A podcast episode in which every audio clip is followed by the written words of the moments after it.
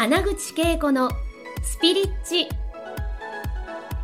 この番組は20年以上日本のスピリチュアル業界を牽引してきた第一人者の穴口恵子が第一線で活躍する人たちとの対話を通してその成功のもとにあるそれがスピリチュアルを解き明かしてお届けします。スピリチュアルを生活に取り入れて豊かに幸せになるためのスピリチュアルラジオ番組ですえー、今日のゲストね、ソウンさんです。ありがとうございます。ね。ね、あの、ソウンさんは有名なので、ね、ご存知だと思うんですが、ね、今日はね、もう本当に皆さん、最初からありがとうございます。楽しみにしてます。このありがとうのせい、ありがとう星人、ありがとう星人だって勝手に言ってんですけど、ソウンさんのことをね、あの、まずね、あの、私た、私がソウンさんに、の名前に出会ったのはもうね、十数年前なんですよね。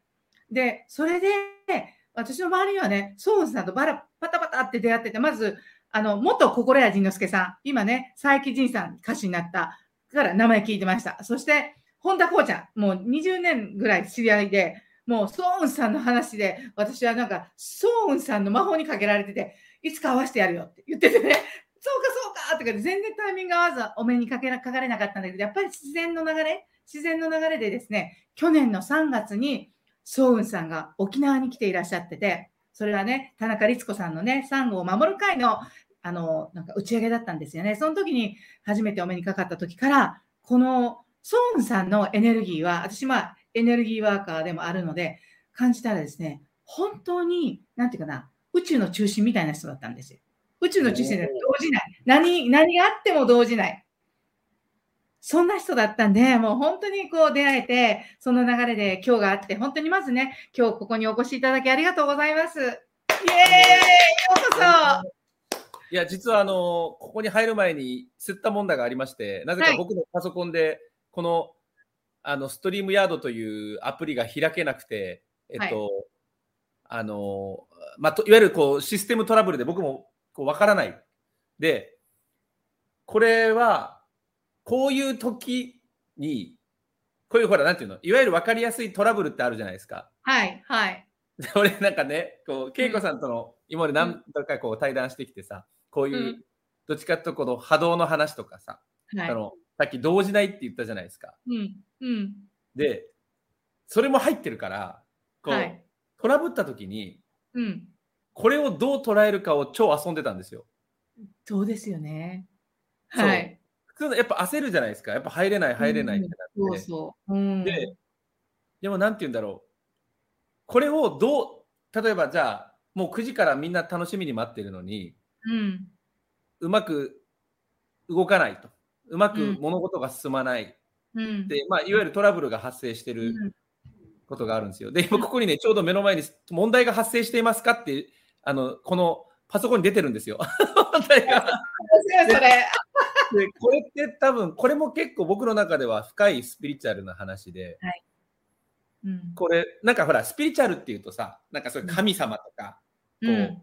奇跡が、なんか大病が治るとかさ、うん。なんかこうすごい奇跡を期待している人もいるかもしれないんですけど、僕の中ではそそんなのは確率論の一つでしかなくって、うん。普段からも奇跡が起きていて、うん。だからこの小さなパソコントラブルの時にそれをどう捉えて、どういう感情を選んでいくのかっていうことが結構深くて、はい、はい。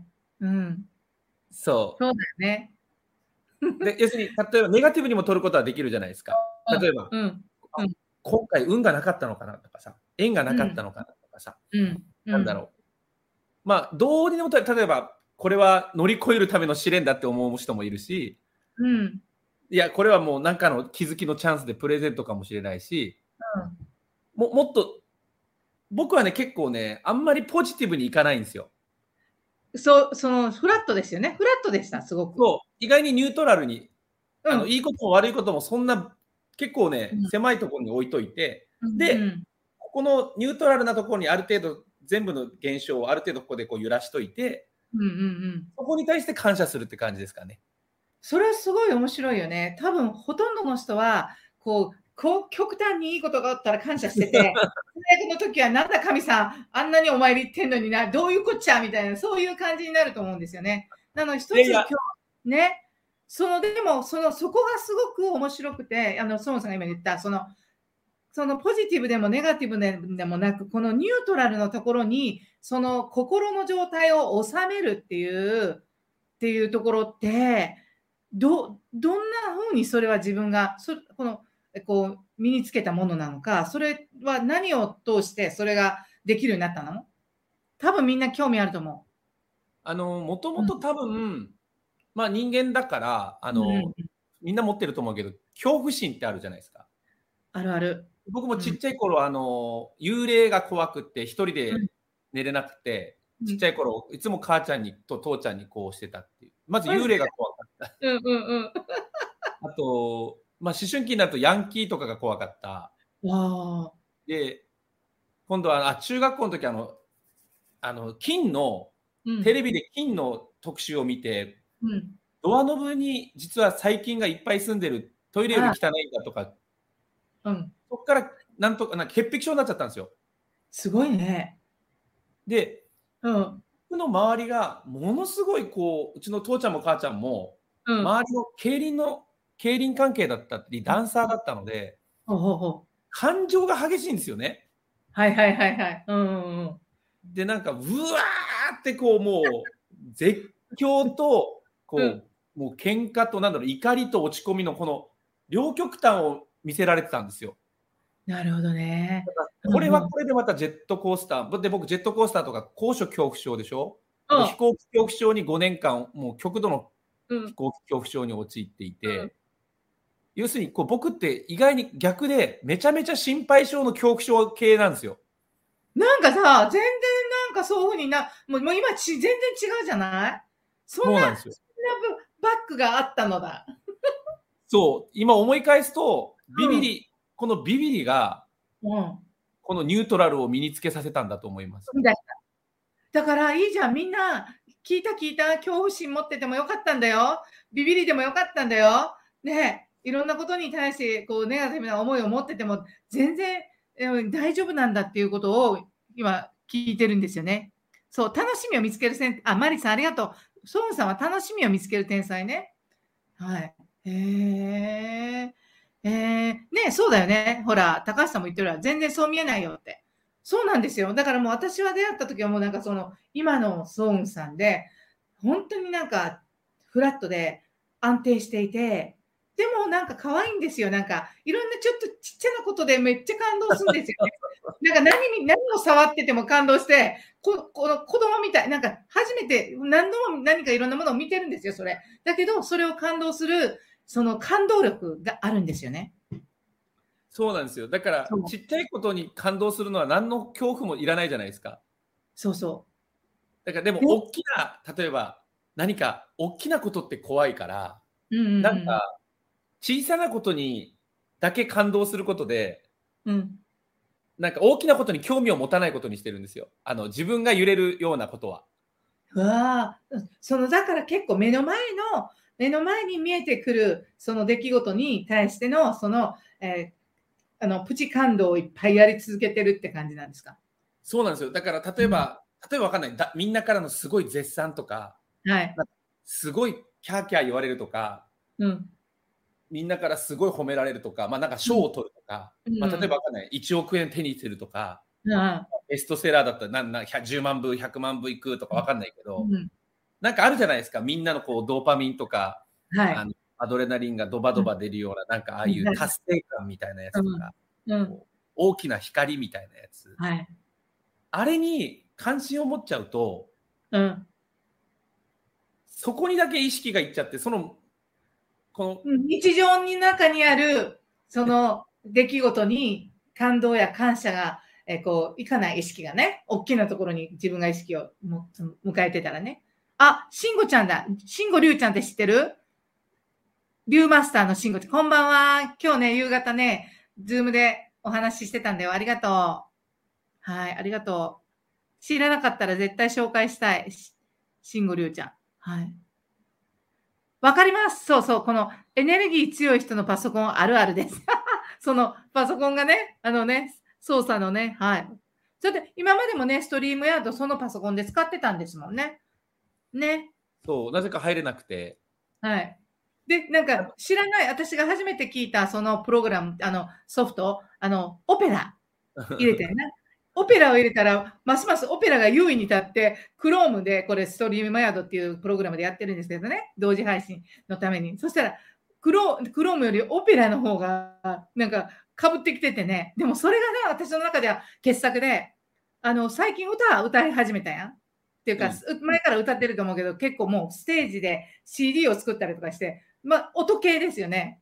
あでそしたら、思わずなんか、イタリアまで、ミラノまで行ってさ、あの、ソーンさんって、もしかして、どこかでオペラ、オペラ歌手をしてたんじゃないかなっていう、そのタイムラインに行ったんですよ、あの時。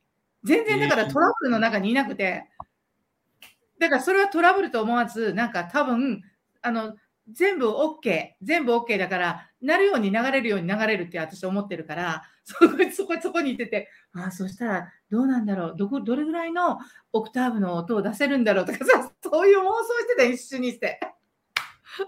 すごい。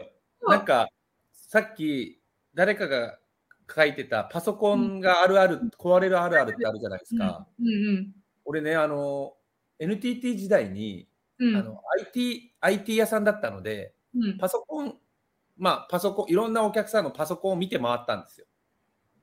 うんうんで、いろんなお人のパソコンを見てると分かる、だんだん分かってきたことがあって、お怒ってる人のパソコンから壊れていくんですよ。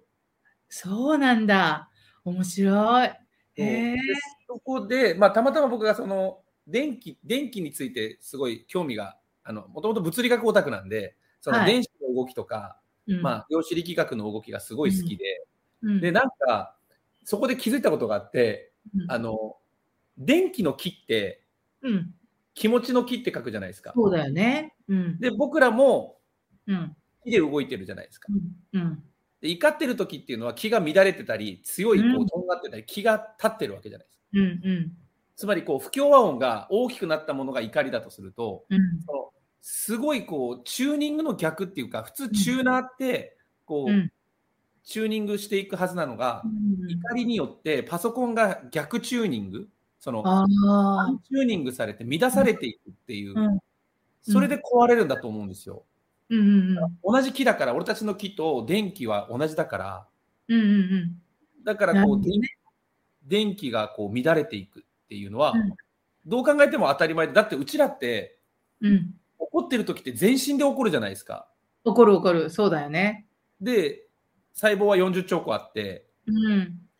まあ、40原子力は、だって、プラトニウムスプーン一杯でさ、その、うんウランっていう原子、スプーン一杯で原子爆原子爆弾ができるわけですよ。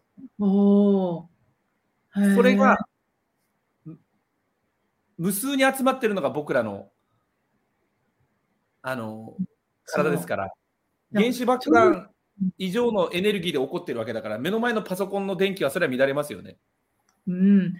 で、壊しちゃうこともあるし、ということは私たちの、えーエネルギー状態が、さっきの人はね、なんか、この気がが気が高い、周波数が上がると、このパソコンの周波数ってあるじゃないですか。パソコンという、も、ね、もともとの持っている周波数と、私たちの周波数がミスマッチした時も、パソコンが凍りついたり、こう動かなくなったりとかするわけじゃない、うん。それもあるその物理学的に言うと、周波数の合わないものが目の前にあって触れた、触れ合ったときに。